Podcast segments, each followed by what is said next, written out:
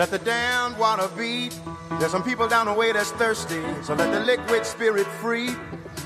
The people are thirsty because of man's unnatural hand. Watch what happens when the people catch wind, when the water hit the banks of that hard, dry land. Liquid spirit.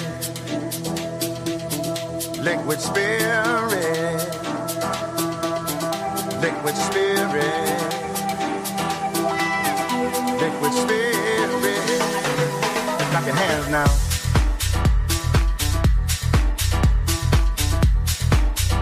Bien le bonjour à tous et à toutes, ravi de vous retrouver pour Mythe de Boss, Radio Judaïka le 90.2, également sur notre nouvelle application, qui est plus si nouvelle, elle a déjà quelques mois. N'hésitez pas à la télécharger, vous verrez, il y a des push notifications, il y a la météo, il y a- il y a plein de choses, il y a plein de choses sympas qui s'y passent, et puis vous retrouvez tous les podcasts et toutes les émissions de Radio Judaïka.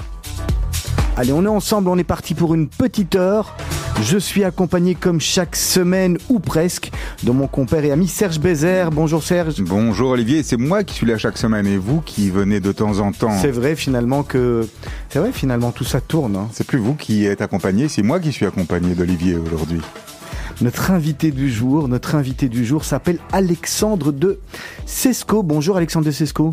Bonjour, merci de m'avoir invité euh, pour passer ce moment ensemble. Ben, on est, on est ravi de vous avoir. Vous êtes le CEO de la société Socatra.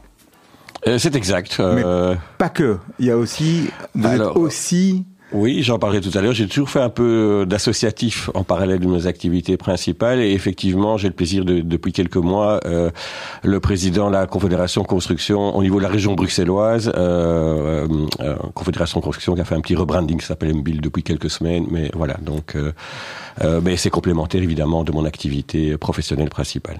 Alors Alexandre de Sesco, on va parler de votre euh, de votre parcours dans la dans la première partie de l'émission. Juste avant Socatra, le nom, ça, ça, ça vient d'où? C'est lié à- au, au nom de famille? C'est euh, non euh, simplement, euh, c'est effectivement, moi je suis de la troisième génération de cette entreprise familiale. Et euh, cette entreprise qui a été créée dans les années 20 par mon grand-père portait le nom de Cesco. Et dans les années 60, il était euh, de mode euh, d'avoir ce type de nom. Et euh, voilà, c'est mon père qui a, qui a fait cette mutation qu'il trouvait plus moderne en 1967. Ça marche bien en tout cas, et on le voit bien sur les panneaux, et on voit bien sur les banderoles qu'on peut voir à gauche et à droite. Euh, oui, oui, et derrière tous ces panneaux, il y a même des chantiers et des, et des chantiers passionnants. Donc, Ça, on, a- aura l'occasion d'en parler. L'avantage de Bruxelles, c'est qu'on voit beaucoup les panneaux. Voilà, exactement. Et on, et- et on cherche toujours à mettre des panneaux dans des belles artères euh, bien visibles. Effectivement, c'est un peu le jeu de tous mes confrères également. Euh, mais il y a parfois des, des choses magnifiques qui sont cachées, qu'on ne voit pas. euh, mais effectivement, on nous parle toujours des, des, des chantiers sur les artères bien visibles et bien commerçantes. Euh, c'est une évidence, mais il y a d'autres choses on- Mais- dont on va en parler. En définitive, c'est un bon, c'est une bonne manière de faire de la pub, ces panneaux. C'est une bonne manière de la pub, mais euh, on avait tendance à faire jusqu'à peu euh, de la gonflette, euh, si je puis dire, de panneaux entre confrères. Et puis, évidemment, comme toute bonne chose, ça, a- ça, ça a un peu une fin, puisque les communes, euh, maintenant, pour la plupart, taxent ce type euh, de publicité quand elle est un peu trop envahissante. Donc, donc on l'a compris, Alexandre de Sesco, on l'a compris, vous êtes dans le métier de la, de la construction, parce qu'il y a beaucoup de, de métiers qui sont englobés dans, dans la construction? C'est-à-dire que le- la construction est un, un des métiers, un des nombreux mé- métiers de l'immobilier, et, et la construction elle-même comprend euh, euh, de nombreuses facettes et, et- et- et sous-secteurs euh, très revient. intéressants. On y reviendra en tous les cas. Ce que je vous propose, c'est de, de remonter le temps. On va repartir dans, dans votre enfance pour apprendre à, à mieux vous connaître, ce qui, ce que- qui aide nous à, à- à mieux vous comprendre. Vous demandez déjà de, de vous présenter. Qui êtes-vous? D'où d'où venez-vous? Et, quel âge avez-vous, si on, si on peut se le permettre Alors euh, oui, euh, donc euh, si on démarre tout du, tout début, je suis né en même temps que la, société Socatra sous cette dénomination, 1967, je, le je le disais tout à l'heure, et je suis né d'une famille d'origine italienne, de deux parents italiens, et j'ai passé mon enfance à Scarbeck, une commune à laquelle je reste très attaché parce qu'on on y a toujours nos bureaux. Euh, puis euh, l'adolescence euh, à Lannes dans le Brabant wallon, euh, des études en école de commerce à, à, à Louvain-la-Neuve, un petit perfectionnement en finance euh, au SBPA. Euh, quelques années plus tard. Euh, j'ai pas démarré tout de suite dans l'entreprise familiale puisque euh, il fallait avoir un diplôme universitaire, mais c'est les autres conditions, c'est d'avoir fait un petit peu d'expérience ailleurs. Donc j'étais travaillé. Mais dans... vous étiez intéressé directement par l'entreprise familiale? C'est quelque la brique, c'est quelque chose qui vous euh, qui vous attirait directement? Ça m'attirait, mais j'ai connu euh, dans mon enfance euh, les, les, les, chocs pétroliers à l'époque euh, et, et, les effets sur la conjoncture m'ont fait un petit peu douter de à un moment donné de continuer dans ces branches. C'est pour ça que j'ai fait des études économiques pour rester ouvert sur d'autres euh, sur d'autres voies. Et puis euh, euh, voilà, au fur et à mesure de mes études, ça m'a voilà, j'étais quand même convaincu de revenir quand même euh, puisque j'ai grandi et depuis tout petit je vais visiter des chantiers. Donc quand on est un petit peu là-dedans, c'est un virus dont on a difficile à se détacher. C'est un, un, peu comme quand on est tombé dans la marmite, c'est la, la, marmite voilà. d'Astérix, c'est un peu ça, hein, la potion magique. Hein. C'est un peu un peu ça, la potion magique. Et alors vous, vous dites la condition, il y a, il y a, donc vous aviez il y avait une condition dans, la famille, c'était une condition, on s'était dit euh, tacite ou implicite. Mais c'est oui, euh, c'est tacite parce que quand même on est quand on rentre dans une société familiale où euh, il y a quand même pas mal d'ingénieurs, pas mal de diplômés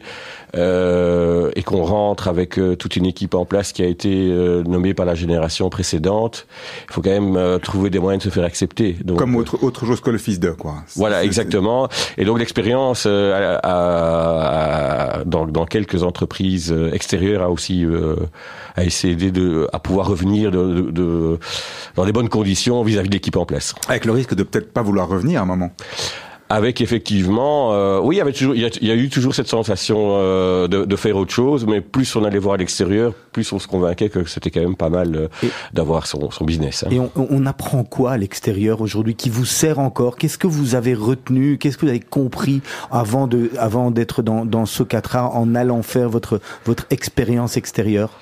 Bah, C'est-à-dire que quand on, on, fait ces erreurs chez les autres, la sanction est quand même un peu plus immédiate. Hein Donc c'est euh, quand, quand on se noie, on apprend à nager, si je puis me permettre la métaphore. Euh, et donc je pense qu'on apprend plus vite. Et effectivement, il y a des méthodes. J'ai été dans des entreprises. Euh, qui était qui faisait des activités en parallèle euh, ou euh, ou alors euh, dans une autre société en verse qui était beaucoup plus importante et qui avait des méthodes de contrôle de gestion assez structurées et que bon dont j'ai pu bénéficier pour mettre en place des méthodes dans, dans ma propre entreprise. C'est dur, Alexandre de Sesco, de, de, de, porter un héritage. C'est un, un, gros héritage, ce 4A. C'est quelque chose de, avec de la, de la pression et, et, vous vous dites, bon, finalement, on a droit à l'erreur dans rien. Mais, mais là, quand on est la troisième génération d'une belle boîte, euh, belle boîte comme celle-là, il y, y, a quelque chose en, en plus, il y a un challenge en plus? Ben oui, euh, ah bon, à la fois, euh, c'est à la fois c'est pas trop une pression parce que quand on a toujours vécu dedans, Bon, euh, euh, voilà, on a une certaine aisance à, à naviguer dans, dans, le milieu où on a effectivement un réseau euh, assez, assez, voilà, dès le départ. Mais par contre, effectivement, c'est une pression parce qu'on est quand même toujours le fils, fils mm -hmm. de, et qu'il y a des petites pots de banane euh, qui, qui, glissent, attendent, qui glissent, qui, qui glissent sont... gentils, hein, mais qui sont de bonne guerre. Mais euh, voilà, on, on fait pas de cadeaux, quoi. Mais, mais la société Socatra aujourd'hui, elle a encore beaucoup à voir avec euh, ce qu'elle était il y a quelques années, ou parce qu'il y a quand même une évolution importante, des chantiers qui sont de plus en plus gros.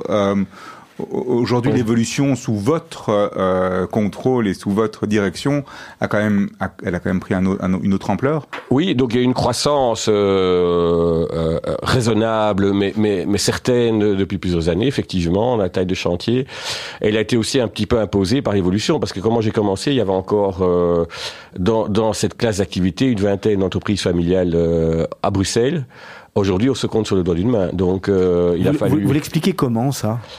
Ah, parce que euh, c'est des métiers où euh, le, les risques qu'on prend par rapport euh, à la rentabilité sont toujours euh, euh, sont toujours très limites. je pense qu'il y a eu des, cycles économiques qui ont fait que des entreprises ont été fragilisées. Il y a eu des fusions, il y a eu des disparitions, il y a eu des rachats. beaucoup, beaucoup sont passés dans des groupes.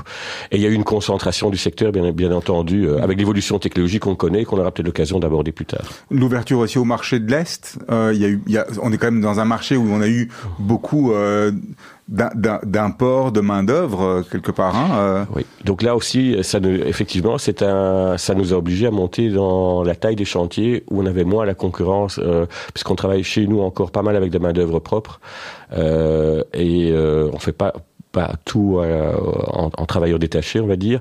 Euh, et donc là, effectivement, pour pouvoir euh, échapper à une concurrence qui était parfois, il faut le dire, déloyale euh, mmh. sur les charges sociales, il a fallu monter dans la gamme de, en, de chiffre d'affaires par chantier, effectivement, où là, normalement, les clients font des contrôles beaucoup plus stricts et préfèrent travailler avec des entreprises structurées. On a même déjà vu euh, dans des, chantiers, euh, des chantiers faits. Je me rappelle d'une histoire il y a quelques mois là en Verse. Je crois que c'est sur le port où on a attrapé euh, on a attrapé, il me semble, quelques personnes qui étaient euh, qui étaient pas qui étaient pas légales. Et pourtant, c'était des chantiers qui étaient euh, qui étaient gérés par par la ville d'Anvers. Donc, ça doit pas être évident. À... Oui, oui, mais même dans il y a il y a deux, il y a deux ans, je ne citerai pas la ville, une, grande ville en Belgique où dans dans le palais de justice, le chantier de palais de justice, pas évident. Euh, ils se sont fait choper. Oui. Alors, Alexandre de Sesco, je vous propose de marquer une première pause musicale. Comme à chaque invité, on leur demande de choisir euh, la musique qu'ils aiment et, et, de nous dire finalement pourquoi pourquoi et qu'est-ce qui les rattache à ce morceau. Vous aviez présélectionné deux morceaux. Le premier c'est Paolo Conte et le deuxième c'est YouTube. Alors on part dans, dans deux horizons complètement différents. Vous nous dites par lequel on commence et surtout pourquoi. On peut commencer par YouTube parce qu'il y a une histoire derrière. Qui est? Bah, euh, cette chanson Widow Without You, elle est de 87, donc l'année de mes 20 ans, donc on se souvient toujours de, de, de ces 20 ans, et c'est le cas. Euh, mais, mais en plus de ça, euh, c'est sur cette chanson-là que je suis devenu euh, papa, puisque quand il y a eu les premières euh, palpitations, en conduisant mon épouse euh, à l'hôpital dans la nuit, on se les repassait en boucle pour se donner du courage tous les deux. Et de, chaque fois que je l'écoute, évidemment, je pense à ce moment un peu émouvant quand même, où je suis devenu pour la première fois papa. Mais il en avait besoin de plus que vous, quand même, le courage, hein Oui, bien sûr, mais... c'est celle qui pousse. Oui, oui, mais les, les papas disent que c'est eux qui souffrent en, général. C'est hein. vrai, c'est vrai. Non, non, moi je trouve, non, non, moi je trouve qu'on souffre on beaucoup. D'accord, on, on, est tout beaucoup. à fait d'accord. C'était. Mais c'est une pensée pour elle aussi, bien entendu. Hein. En tous les cas, on est sur Radio Judaïka. C'est Mythe de Boss avec notre invité Alexandre de Sesco. On se retrouve d'ici quelques minutes.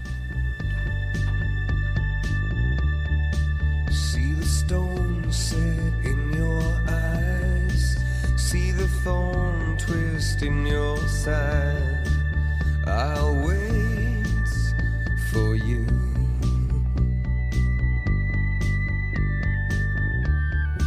Sleight of hand and twist of fate. On a bed of nails, she makes me wait. And I wait without you. With or without you floor.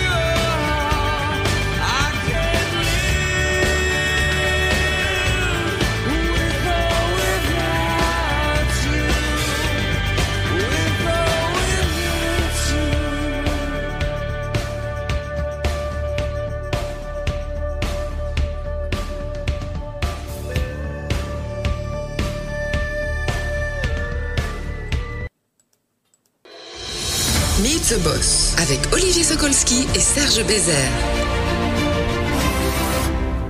Et notre invité qui est avec nous, Alexandre de Sesco de la société Socatra. On va tout de suite reprendre la, la deuxième partie de, de l'émission. Alors, euh, aujourd'hui, Socatra, c'est combien de personnes, plus ou moins? On est 220 personnes, dont à peu près 160 euh, ouvriers euh, de toute, euh, de toute spécialité.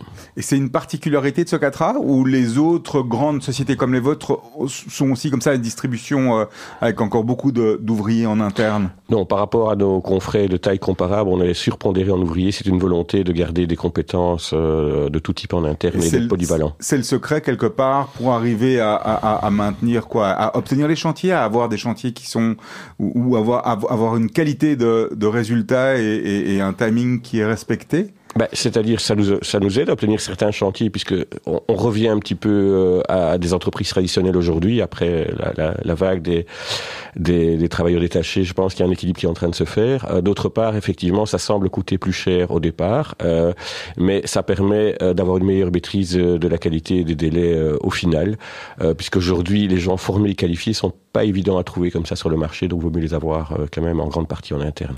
Et alors, comment vous faites vous aujourd'hui pour les trouver ces gens? Euh, eh bien, euh, les trouver, euh, c'est très compliqué, mais former des jeunes, par contre, ça, ça fait aussi partie de la politique maison.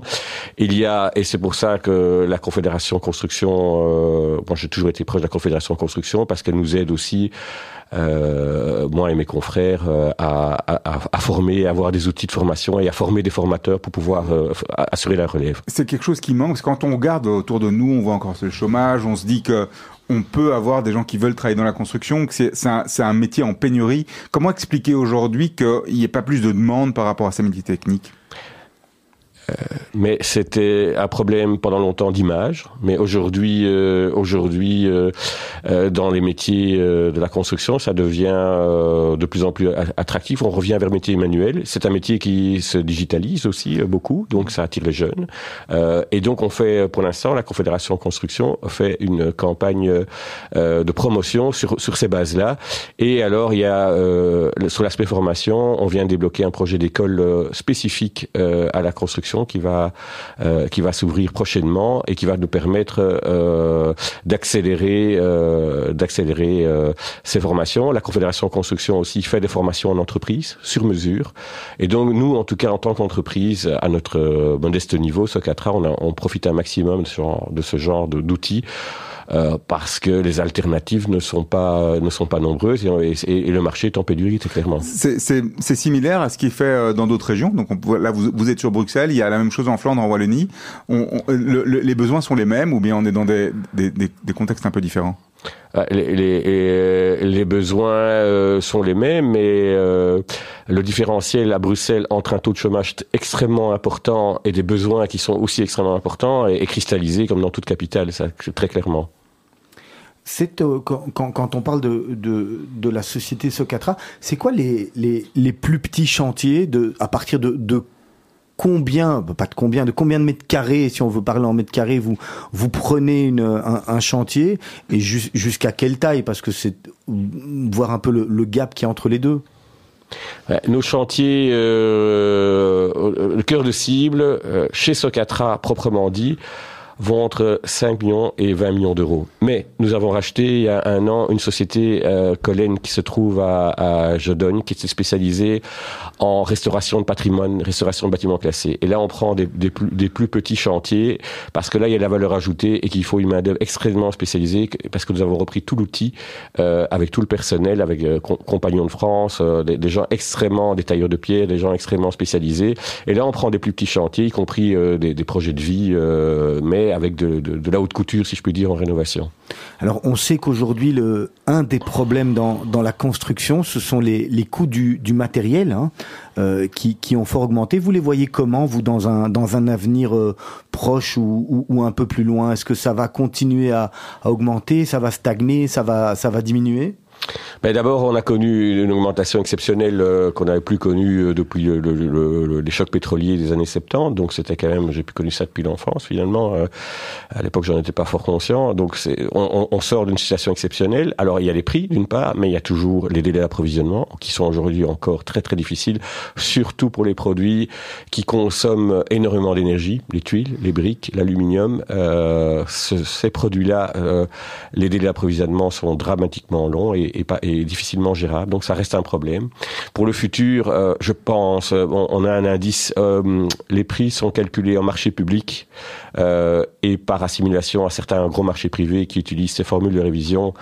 Euh, automatique dans lequel il y a une composante matériaux et une composante salaire. Alors la, composante matériaux, elle s'est stabilisée depuis euh, 3-4 mois. Pour l'instant, on est sur un plateau. On attend une baisse je pense pas qu'on reviendra en arrière, mais euh, je pense pas qu'on reviendra en arrière. C'est un peu le problème, ça, on monte, on monte, on monte, on descend jamais en fait. Euh, oui, et surtout pour le deuxième aspect de cette formule de révision qui est basé sur les salaires. Donc en Belgique, ouais. il y a l'indexation des salaires. Donc euh, euh, le secteur en général le fait de manière trimestrielle sur les ouvriers, mais sur les employés au 1er janvier, c'est plus 11 ah ouais. Donc dans cette formule de révision, même si vous avez une petite baisse euh, de l'indice des matériaux, vous allez le ressentir euh, encore. C'est pour ça d'ailleurs que la Banque nationale, puisque la Confédération on suit aussi euh, assez bien la conjoncture, on prévoit encore des inflations à 4-5% euh, globalement, hein, tout secteur confondu euh, pour les deux prochaines années. Mais bon, évidemment, les, les prévisions sont faites pour être contredites. Hein. On, on l'espère en fait finalement. On l'espère. Oui.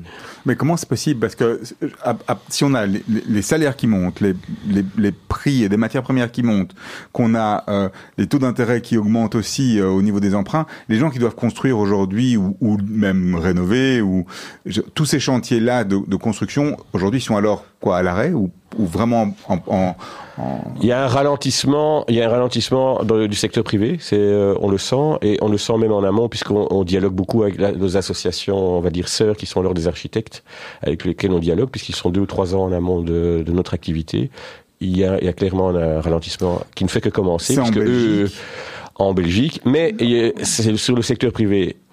Il y a un petit facteur d'amortissement qui va faire qu'on va peut-être passer la crise euh, de ce point de vue-là de manière peut-être moins brutale que dans d'autres pays, c'est qu'effectivement le pouvoir d'achat avec l'indexation, on vient d'en parler, mais aussi c'est parce qu'en 2024, en Belgique, il va y avoir des élections à tous les niveaux de pouvoir que nos politiciens, on les connaît, ils aiment bien couper les rubans, les rubans à ce moment-là. Et donc, euh, des projets qui étaient euh, bloqués depuis des années, bizarrement, euh, en, en, en, adjudication publique, euh, tout d'un coup, c'est le Brésil.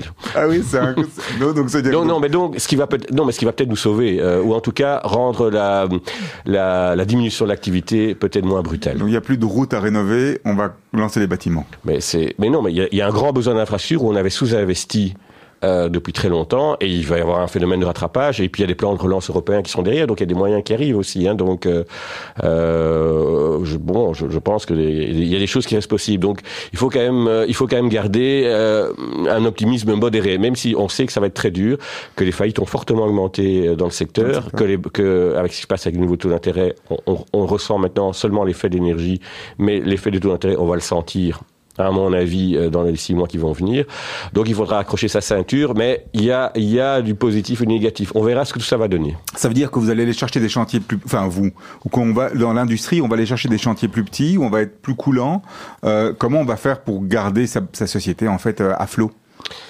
Eh bien, je crois qu'il faudrait être plus prudent sur le chiffre d'affaires et se concentrer sur la marge, donc quitte à réduire son, chiffre d'affaires, d'une part. Euh, euh, bien s'assurer de la solvabilité des clients, puisque c'est aussi un problème, euh, les délais de paiement ou les, modalités de paiement. Je, pense que dans le métier, plus que jamais, la réussite d'une société, c'est les chantiers qu'on prend, mais surtout ceux qu'on ne prend pas, pour, pour rester debout.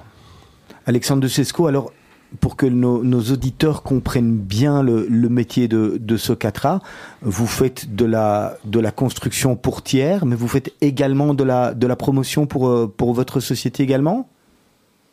Oui, de manière accessoire, nous avons toujours eu une activité de, de développement et de promotion immobilière, euh, euh, mais là aussi, euh, c'est pas évident quand on est une entreprise bruxelloise euh, de souche et, et, ça reste quand même notre notre jardin, notre marché. C'est qu'au niveau euh, des autorisations et des périodes d'urbanisme, pour l'instant, c'est c'est assez compliqué dans les délais et euh, puisqu'on on est en moyenne à 5 ans et demi sur Bruxelles, ah oui. et aussi euh, dans le nombre sur le marché privé, il y a une, réduction drastique. Donc, nous intervenons aussi en tant qu'association professionnelle, confédération, pour sensibiliser le public à trouver des mesures de simplification. Euh, bon, on parle maintenant des permis digitaux qui devraient être en place assez rapidement.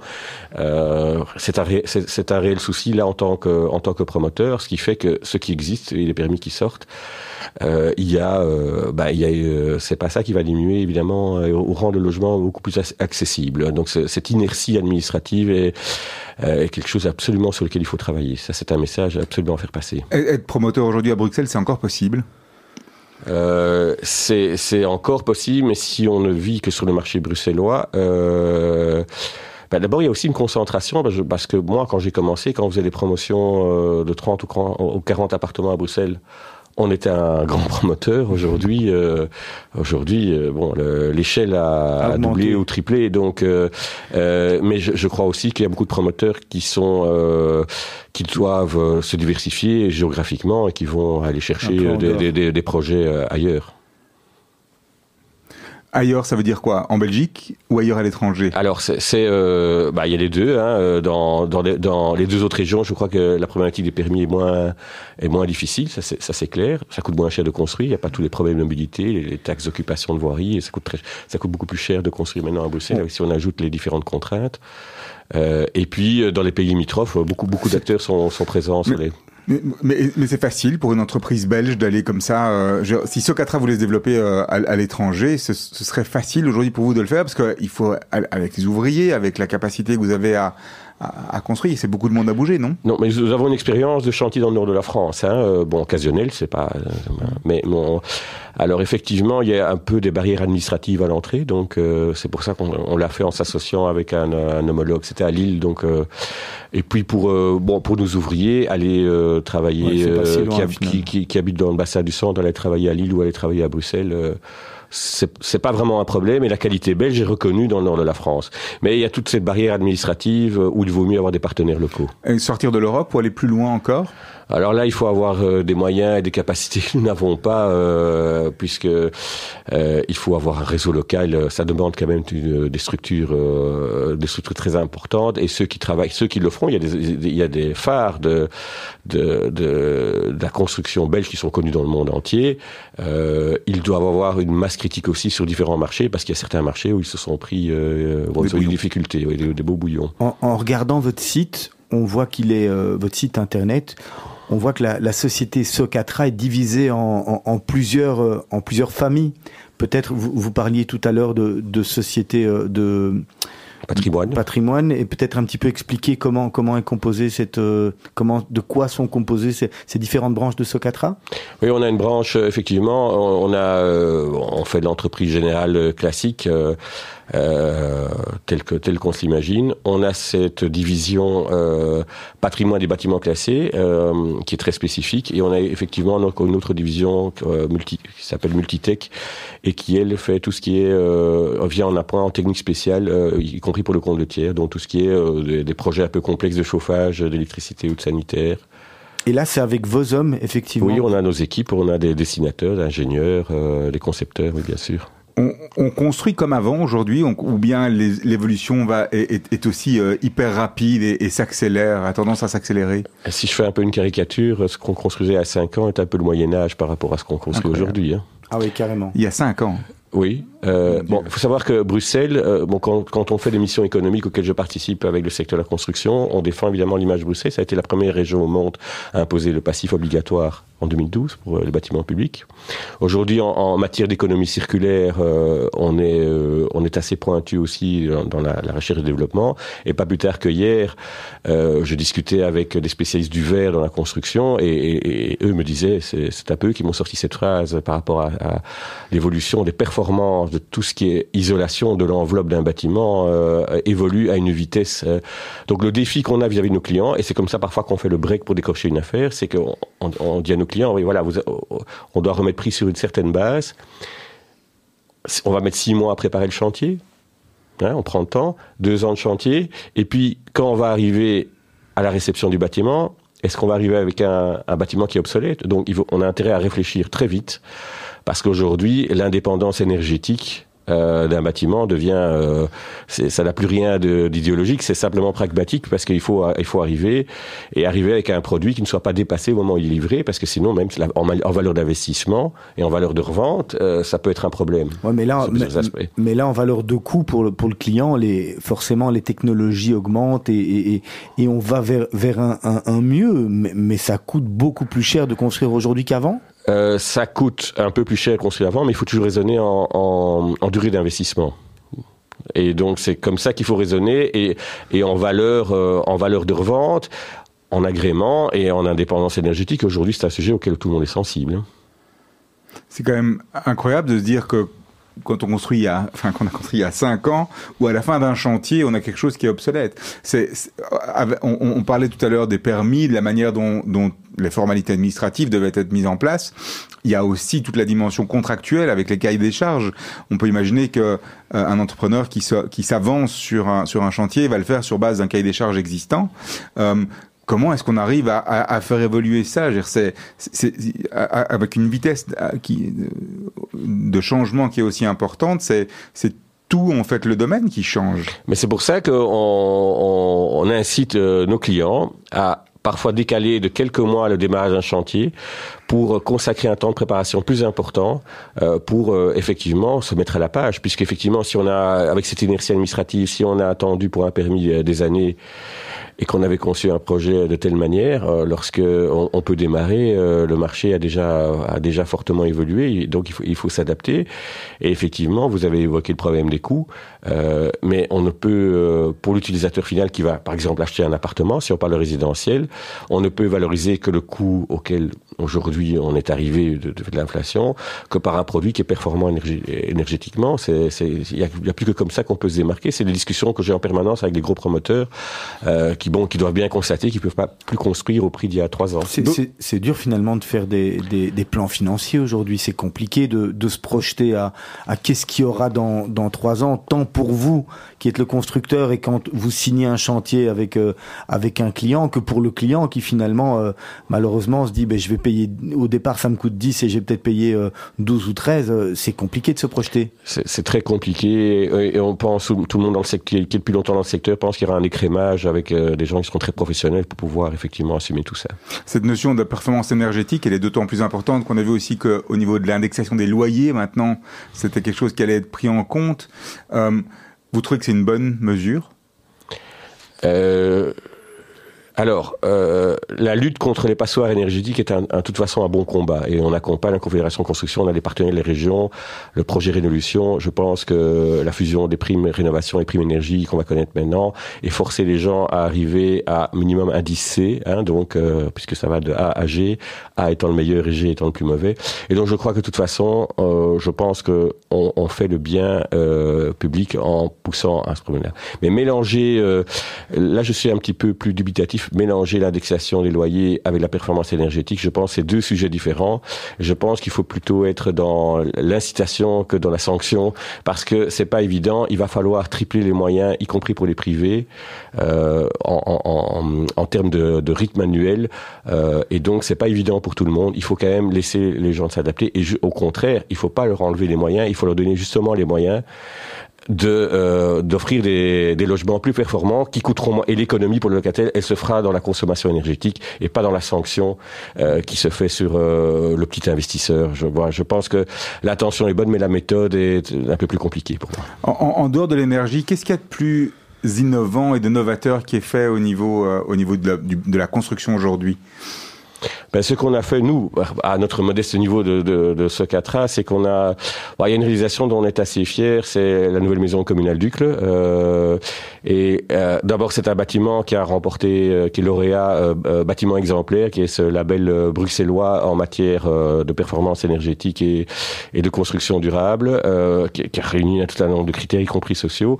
Mais on a fait, c'est un bâtiment qui est de plusieurs aspects en matière de réemploi assez, oui, bien sûr, exemplaire dans les méthodes, mais on a fait une innovation technologique. Sur le chauffage, c'est ça? Voilà. Alors en, en termes euh, de besoins énergétiques globaux, de chaud et de froid, euh, par un système de ryothermie un système beaucoup plus performant de, de ryothermie, euh, et c'est-à-dire qu'on utilise l'inertie thermique euh, qui se trouve dans, dans les égouts, euh, chaud ou froid selon la saison, puisqu'il y a une température constante, je crois, euh, entre 12 et 14 degrés dans, euh, dans les égouts, et on utilise par un système d'échangeur qu'on amène à une pompe à chaleur dans le bâtiment, et ça permet pour un bâtiment quand même de, de 15 000 m2 d'économiser 25% des besoins et de chaud et de froid rien qu'avec cette technique. Donc quand on cumule ça avec d'autres techniques qu'il y a dans le bâtiment, des panneaux solaires, des, récupérations via la ventilation, on arrive à des bâtiments ex publics extrêmement performants. Et je pense que de toute façon, l'énergie, elle existe elle est euh, éternelle, elle est infinie, et je pense que c'est une des solutions d'avenir, effectivement. C'est vous qui l'avez inventé, ce, c'est vous qui l'avez inventé. Est-ce qu'éventuellement c'est breveté, vous pouvez la revendre à quelqu'un d'autre? Alors c'est un, non non, ça a été mis au point par Vivaqua. Donc c'est d'abord, il y a eu un petit projet pilote à petite échelle avec euh, l'ULB. Euh, Vivaqua l'a mis au point, mais la première fois qu'il a été mis en œuvre de manière à cette échelle-là, donc l'innovation, euh, c'est sur cette maison communale Duc. Et nous, on a participé avec les bureaux d'études, avec le maître d'ouvrage, avec Vivaqua, à la mise au point de, ce concept. Et Vivaqua a déposé un brevet européen euh, sur ce sujet-là. Donc c'est effectivement, euh, ça c'est assez enthousiasmant de participer à ce genre d'opération parce que ça, le réseau d'égout, il existe, il faut juste l'adapter à l'endroit du bâtiment. Et donc là, on, là, il y a vraiment des solutions qui existent assez concrètes euh, au niveau urbain. Et, et euh, là-dedans, ce 4A a un, rôle dans le cadre du brevet européen? Ça, ça se passe comment? Ou bien Non, c'est Vivaqua qui l'a déposé, mais nous on a simplement euh, dans la puisque il y a euh, l'invention, c'est l'inventeur qui euh, qui dépose le brevet. Nous on a on fait partie de la partie innovation, c'est-à-dire la mise en œuvre euh, de l'invention. Donc nous on est dans la, dans l'innovation. Il y a tout, il y a toutes des mises au point techniques qui ont été faites avec les bureaux d'études sur place, sur site, dans lesquels là on a été effectivement très actifs. Oui. Vous êtes, vous allez vous, vous espérez avoir des retombées, peut-être des sollicitations pour d'autres types de euh, On est on est fort questionné et euh, par euh, notamment des donneurs d'ordre public pour euh, pour les aider à, à mettre au point euh, ce type de projet-là. Et puis il y a des privés qui nous demandent de mettre ça en œuvre dans dans leur promotion, mais c'est bon le temps de c'est des projets qui sont encore en gestation au, au stade du permis, mais euh, je, je pense dans les prochaines années et je, il me semble qu'il y a un deuxième, euh, un deuxième site qui a été fait pas par nous, mais je pense que le nouveau centre administratif de la ville de Bruxelles utilise cette technique également. Donc ça commence, voilà, c'est parti. Tiens, bon. juste, justement, pour un, un, peu, un peu sortir du cadre, on, on, parle de Bruxelles. Vous avez des chantiers, j'imagine, dans, dans Bruxelles même. C'est compliqué d'y accéder. Comment, comment le, le promoteur il gère, il gère la problématique ou pas problématique? Ça dépend pour qui. Good Move, vous, vous qui devez envoyer, j'imagine, vos camions, vos équipes, voir un peu tout ça? Bah, euh, bon, Good Move est aussi parti certainement d'une bonne intention et le fait qu'on accorde un peu plus de place à mobilité douce, on, on, on va pas s'y, euh, opposer. Euh, mais je pense que dans la concertation, il faudrait un petit peu évoluer vers une plus prise en compte euh, des, des, livreurs, euh, de la logistique euh, de gens comme nous. Et ça, pour l'instant, ça n'a pas encore clairement pas été intégré. Et effectivement, ce qui fait qu'il y a des, des clients privés ou publics qui ont des problèmes de budget uniquement avec le coût de la mobilité euh, pour euh, pour alimenter simplement des chantiers dans, dans, dans les zones difficiles. Donc c'est une discussion et un problème qui est en cours. Je suppose qu'il va y avoir des adaptations. Je suppose qu'on sera un jour pris en compte. Euh, mais bon voilà, j'en profite pour faire passer le message. Je suis à l'antenne pour faire passer gentiment le message. Si on pouvait vous, vous êtes une, avoir une vraie concertation sur et, le sujet. Et on vous, on vous consulte pas pour ce genre de pour ce genre de choses. Vous, vous qui êtes quand même un acteur important euh, euh, dans Bruxelles pour pour avoir ne fût-ce que votre avis? Mais euh, on, on, on, donne notre avis, euh, mais c'est pour l'instant pas notre avis qui a qui a été entendu. Donc, euh, je pense qu'il faut avoir la foi du charbonnier et puis répéter toujours la même chose. Et je crois qu'on finira par être entendu parce que aujourd'hui, je pense que même le public se rend compte quand il voit le résultat des adjudications publiques dans des quartiers difficilement accessibles qu'il y a un souci au niveau, euh, au, niveau même mobilisation des fonds publics. Tout ça coûtait extrêmement cher. Moi, j'ai énormément de, de, de partenaires sous-traitants et fournisseurs qui veulent même plus me livrer dans le centre de Bruxelles. Donc, ça veut dire que ceux qui veulent bien venir le feront à, certaines, à des conditions qui sont quand même pas toujours avantageuses quitte pour vous à, refuser aussi des chantiers finalement? C'est là, ah oui, oui. à la euh, fin, c'est là que vous irez? on, Mais on ne court pas derrière les chantiers dans ce type d'environnement-là. Si on le fait, c'est parce que c'est, c'est un bâtiment iconique, emblématique, c'est en matière de patrimoine et que pour l'image de notre société, euh, ça peut nous apporter quelque chose. Il faut quelque chose de plus. Mais spontanément, euh, et d'ailleurs, on le voit dans les appels d'offres publics il y a plus, ils sont, je dirais, les, les, les, entreprises sont plus très nombreuses à, soumissionner pour ce genre de, projet. Donc ça, c'est très clair. Messieurs les politiques, si vous nous entendez, à, à bon entendeur, euh, salut, hein, comme on dit. Alors moi j'ai envie de revenir deux minutes sur les, les techniques de construction et ce qu'on fait aujourd'hui. Donc on a vu qu'il y avait des, des, améliorations au niveau de l'énergie, des améliorations sur ce que vous avez fait, des, des, des innovations euh, au niveau de l'utilisation du réseau d'égout. Est-ce qu'il y a d'autres euh, tendances que vous voyez, notamment sur l'utilisation des toits par exemple, ou d'autres tendances qu'on voit euh, on, on, a parlé récemment d'aquaponie et, et, de, et, de transformer les toits qu'on avait avant dans des, dans espèces de soit de, de, de, de champs, de ruches, de, de maintenant d'endroits où on peut euh, faire pousser des plantes et en, alimentant les poissons. Euh, est-ce que euh, on, voit ça et comment est-ce que vous adaptez à ce genre de demande de votre côté? Et d'autre côté, au niveau des techniques de construction, qu'est-ce qui a changé fondamentalement par rapport à, à des technologies comme l'impression 3D Et est-ce qu'aujourd'hui, on pourrait imaginer imprimer un bâtiment? Euh, alors oui, il y a, y, a, y a, beaucoup de sujets là-dedans. Donc, si je commence, euh, on, va, commencer par le début, c'est plus simple. Euh, L'utilisation euh, des, des, toits et en tout cas l'espace. Bon, on est on est une région et moi je suis très attaché évidemment, on l'a compris, à la région bruxelloise, euh, qui fait 162 km carrés. Donc l'espace à un moment donné, il est assez restreint. c'est pour ça qu'on on, on, réfléchit en termes d'économie circulaire. D'ailleurs, dans les nouvelles directives en, en matière d'urbanisme, la démolition sera quasiment l'exception. Il faudra justifier pourquoi on démolit, mais il faudra récupérer un maximum de bâtiments existants donc sur les toits, euh, oui, c'est assez amusant parce que euh, oui, là il y, a une, certaine évolution euh, sur sur les rooftops, l'utilisation d'espaces communs en coworking des toits pour espaces d'agrément, pour faire des, des, team building. Ça c'est évidemment une tendance dans nos nouveaux espaces de bureau. L'aquaphonie, donc l'agriculture urbaine sur les toits. Et alors une tendance encore plus récente, c'est les terrains de sport maintenant sur les toits. Ça c'est ce que j'ai vu apparaître dans les derniers projets, de terrains de basket sur les toits. Voilà, c'est assez amusant c'était des, des indications aussi pour un euh, des projets publics. Euh, vous dites oui à tout. Quand on peut venir, quand on vient chez vous avec ce genre de projet, à partir du moment où ça passe le stade de l'ingénieur, ça passe le stade bah, euh, de la conception? Si, si, ouais, on peut dire oui à tout, mais par exemple, si je mets une piscine sur un toit, il faut savoir que je vais rajouter euh, plusieurs dizaines de tonnes euh, sur la structure d'un bâtiment. Donc, bon, sur un plan d'architecture, c'est juste deux traits à, ou trois, quatre traits à dessiner. En matière de fondation et pour nos ingénieurs, et en matière de coût, je crois qu'il faut, voilà, il faut, il faut faut rester, je prends un exemple extrême bien sûr, mais il faut rester euh, raisonnable. Euh, mais euh, voilà, sinon effectivement, dans l'utilisation de l'espace public aussi, on voit aussi que à Bruxelles, ça c'est très agréable. Euh, on, on, on, se met au diapason des autres grandes villes européennes. On soigne beaucoup plus les espaces publics, euh, les places, les parcs. Euh, euh je, je, voilà, ça, ça, je veux dire que le public a, a une bonne, euh, une bonne démarche dans le fait de, de, de, vraiment mettre beaucoup de moyens dans ces espaces de rencontres et, et euh, dans, au niveau des quartiers. et je crois que ça c'est très important. J'ai été encore récemment à, Milan voir ce qu'ils faisaient à ce niveau-là. Et quand on va dans les dans les autres grandes villes européennes. Ça fait, ça fait déjà très longtemps qu'ils soignent ça. On s'y met maintenant aujourd'hui à Bruxelles. Et ça, je dois dire que, euh, voilà, euh, on va pas toujours critiquer, mais c'est vrai, il faut reconnaître que nos autorités feront un grand effort là-dessus et qui est apprécié par les gens et par, les quartiers. Maintenant, euh, dans, dans les nouvelles, euh, dans les évolutions sur la manière de construire, alors évidemment à Bruxelles, comme on a peu d'espace, on évolue clairement vers l'économie circulaire qui se, qui se globalise aussi, mais ça se cristallise à Bruxelles. Mais ce qui est, c'est ce qui est amusant dans l'économie circulaire, c'est que finalement on utilise des recettes de grand-mère aussi, puisque les filières de réemploi, de recyclage euh, avaient, avaient, un petit peu été tombées en désuétude et réapparaissent maintenant. Donc on, on, on, on, réacquiert des réflexes un peu de nos grands-parents. Euh, moi j'ai un chantier euh, qui est le centre de prix de la, région bruxelloise. Euh, et euh, sur lequel, euh, dans le cahier des charges publiques, on devait avoir la majorité de la logistique de chantier par bateau, puisqu'on est au bord du canal. Et donc, euh, on, on, amène toute la structure du bâtiment par péniche. Euh, alors, ça peut paraître folklorique et amusant, mais une péniche, c'est 120 camions.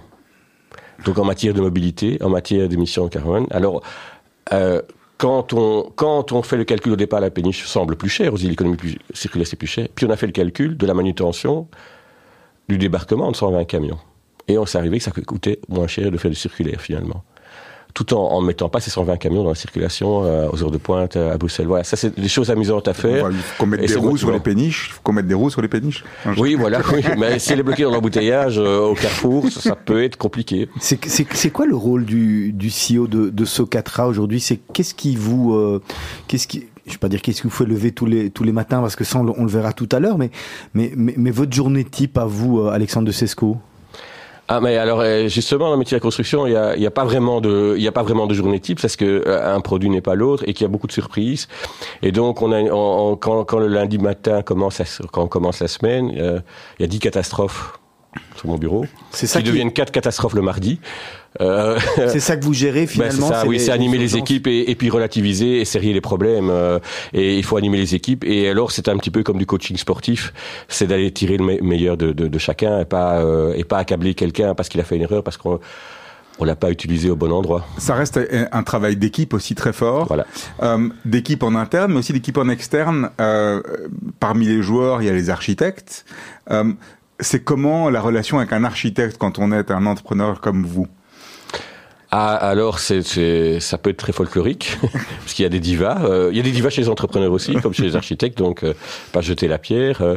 mais c'est vrai que dans, notre métier, peut-être plus qu'ailleurs, on doit travailler en réseau avec des urbanistes, avec des juristes, avec des, des, bureaux d'études, avec des politiques, avec des promoteurs, et avec des architectes qui sont un maillon essentiel de la chaîne. En fait, ce sont nos premiers interlocuteurs, les architectes plus même que les clients. Donc on a plusieurs, ce sont les personnes avec le plus, euh, mais on n'a pas évidemment euh, la même vision puisqu'eux ont une vision essentiellement esthétique. Euh, et, de conception, euh, avec l'envie parfois de gagner des concours internationaux. Et puis euh, nous sommes un petit peu les empêcheurs de tourner en rond, qui annonceront des mauvaises nouvelles, c'est-à-dire ce que ça signifie en termes de prix. Donc, mais alors on explique un peu nos clients qu'il ne faut pas toujours tirer sur le facteur. Et, et alors, euh, bon, pour finir, euh, mais c'est-à-dire qu'on travaille quand même souvent avec des architectes euh, qui ont cet esprit aussi, qui comprennent bien ce qu'est l'entrepreneur. Et dans les bons bureaux d'architectes, en général, ils se divisent, subdivisent en deux. Il y a les architectes concepteurs, dans le bureau qui gagnent les concours, qui décrochent les projets. Et puis il y a des architectes d'exécution. Quand les bureaux d'architectes sont structuré de cette manière-là, en général, ça se passe assez bien. Et puis, j'imagine, vous en avez en interne également. Hein. On a, euh, outre nos ingénieurs, on a des architectes de formation chez nous, donc ils parlent le même langage, tout à fait. Alexandre de Cesco, on va attaquer les questions de la fin. Petite question rapide, petite réponse rapide, ça nous permet de vous connaître encore un petit peu mieux. Juste avant, par ça, grand, grand fan de hockey, je lisais également que le sport, le sport vous anime oui, oui, effectivement, vous êtes bien renseigné. Donc, euh, oui, je, je, suis dans ce milieu-là depuis, depuis 40 ans. Euh, j'avais créé, euh, quand j'étais à l'université, une matricule de hockey avec quelques copains, un club satellite dans un des clubs du sud de Bruxelles. Et puis, puis quand mes enfants joué dans ce club, j'ai été administrateur là pendant pendant sept ans, ben j'ai dû renoncer en tant que président de la Confédération Construction. Donc c'est mon neveu qui m'a succédé à, à, mon poste. Et puis euh, j'aime bien, euh, oui, oui, j'aime bien aller voir des matchs euh, le week-end ou, ou des matchs internationaux. Et puis on a connu l'époque glorieuse du hockey quand moi j'ai commencé, où il y avait 5000 hockeyeurs. Maintenant c'est x10. Et puis entre temps, l'équipe, le hockey est devenu quand même un autre monde, très professionnalisé avec champion du monde, champion d'Europe, champion olympique. C'est ce qui dans un sport d'équipe en Belgique n'est jamais arrivé. On, va rester dans le sport quand même deux minutes avant encore une fois d'attaquer les, questions de la fin. On est en plein dans le mondial. Euh, un mot sur euh, sur la polémique euh, du Qatar, des des 6500 morts annoncés ou pas annoncés, on n'en sait rien. Qu'est-ce que votre avis là-dessus sur la construction des stades et, de l'air conditionné sur les stades ouverts? Bah, c'est vrai que quand on travaille, euh, alors bon, c'est mitigé, bon parce que quand même, ça reste quand même une grande fête et ce serait quand même dommage de, gâcher ce grand moment de rassemblement qu'est la Coupe du Monde. Moi, je suis pas personnellement pour boycotter, mais c'est vrai que d'un autre côté, quand on voit euh, le gaspillage de moyens Euh, à l'époque actuelle, je trouve que c'est un peu hors temps. Mais bon, euh, voilà. Pour moi, ça ne doit pas gâcher la fête, mais c'est vrai qu'on doit en tirer des leçons pour la prochaine fois et, et, et, apprendre à être plus raisonnable. Et je pense que même si on a les moyens, je, je pense que l'époque nous, doit nous inviter à être un peu plus sobre. Mais c'est pas pour ça qu'il faut rentrer dans des grandes, dans des grandes polémiques, selon moi. Mais, mais, mais, mais si euh, le prochain pays vous demande de venir construire un stade, ah, on, reste humain. Hein. D'accord. Et faible. Et faible. Oui, mais il y a, peut-être moyen d'arriver au même résultat euh, en réfléchissant avec justement ce qu'on a mis au point comme technique chez nous. Je pense que justement Bruxelles, je le dis encore, est à la pointe au niveau mondial, euh, au niveau euh, au niveau performance énergétique. On veut garder cet avantage comparatif et on ne demande pas mieux d'aller le défendre à l'étranger. C'est quoi la chose la plus folle que vous ayez fait dans votre vie, Alexandre de Sesco? J'allais dire en rigolant de faire ce métier, ce que je fais, mais mais euh, non, j'ai fait d'autres choses. Quand j'étais étudiant, euh, j'étais je suis parti avec des amis d'enfance qui étaient les frères Siméons, qui sont euh, connus mondialement comme des aérostiers, euh, des pilotes de montgolfière, et on a été, euh, on a on est parti dans des conditions que je ne pourrais plus faire aujourd'hui, faire plusieurs déserts dans au Nouveau-Mexique, dans le sud tunisien, au Qatar justement aussi, et on est parti dans les derniers mois de l'Union soviétique dans le désert du Karakoum Karakoum, Ouzbékistan, Kazakhstan, euh, Tadjikistan, euh, dans des conditions, euh, dans des camions de, de l'armée rouge. voilà, et c'était, voilà, je ne vais pas rentrer dans les détails, mais c'était assez fou.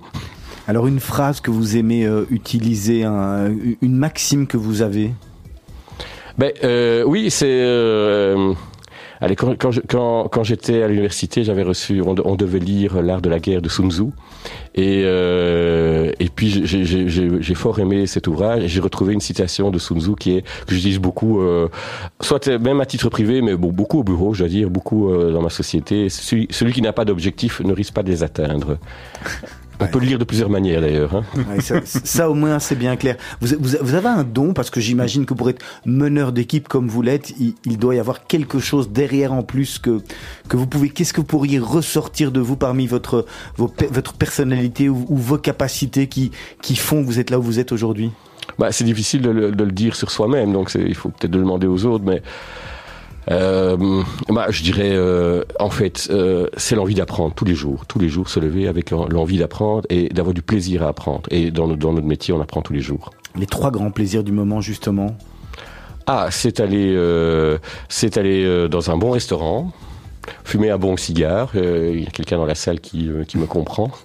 Et euh, c'est pas moi. Hein. Je, dis tout de suite. Je veux pas vendre qui c'est. Je me demande qui ça peut être.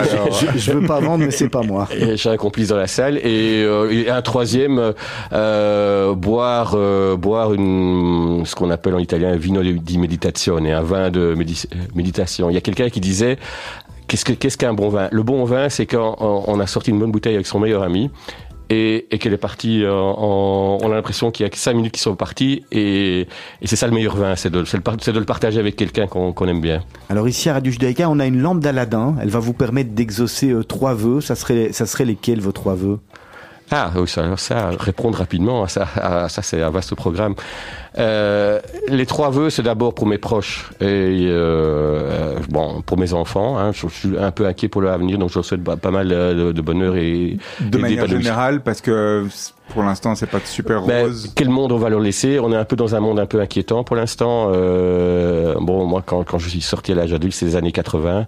Euh, et voilà, donc on est de nouveau dans quelque chose. Et sinon, moi j'ai toujours rêvé, euh, voilà, euh, d'écrire. Donc un jour, je voudrais m'y mettre, euh, d'avoir d'avoir le temps. Euh, pour moi, le vrai luxe, c'est le temps et d'avoir le temps d'écrire. Alors la dernière question déjà de cette émission. quel est le conseil que vous auriez aimé que l'on vous donne à 18 ans et qu'on ne vous a pas donné? Euh, À 18 ans, oui, j'aurais aimé qu'on me, qu'on me coach pour prendre du recul. Donc aujourd'hui, euh, par rapport à, à, à, des problèmes qui semblent graves, euh, je prends plus de recul et à l'époque tout était très tout tout, tout, tout ce qui était grave le restait. Aujourd'hui, euh, on, on, on, relativise, on devient philosophe effectivement. Alexandre de Sesco, merci beaucoup d'avoir passé une heure en notre compagnie, en compagnie de Mythe de Boss. À votre place, la semaine prochaine, Christophe heureux de la société Vitamer. Hein. On va partir dans, dans, un autre domaine et c'est vrai qu'on se rapproche euh, des fêtes, hein, des fêtes de fin d'année, de des plaisirs d'hiver, de Hanouka et tout ça, et qu'on sera content de l'avoir au micro pour nous expliquer euh, le renouveau de Vitamer. Euh, D'ici quelques minutes, vous allez retrouver Blaise van der Linden pour le grand journal de Radio Judaïka. Juste après, ça sera les mots d'Anouk et puis l'émission de la Brite et on terminera la soirée avec Gershon, notre DJ maison. Merci beaucoup Alexandre de Sesco. Merci à vous, merci, c'était un bon moment. On se quitte avec Paolo Conte, une raison peut-être? Ben, euh, Paolo Conte, euh, du, nouveau 1987, l'année de mes 20 ans. Et puis moi j'ai apprécié la manière dont il a combiné sa carrière artistique et sa carrière, puisqu'il euh, et, et, puisqu'il est avocat à la base. Il était pendant 25 ans avocat et chanteur international. Merci beaucoup, à bientôt. Au revoir.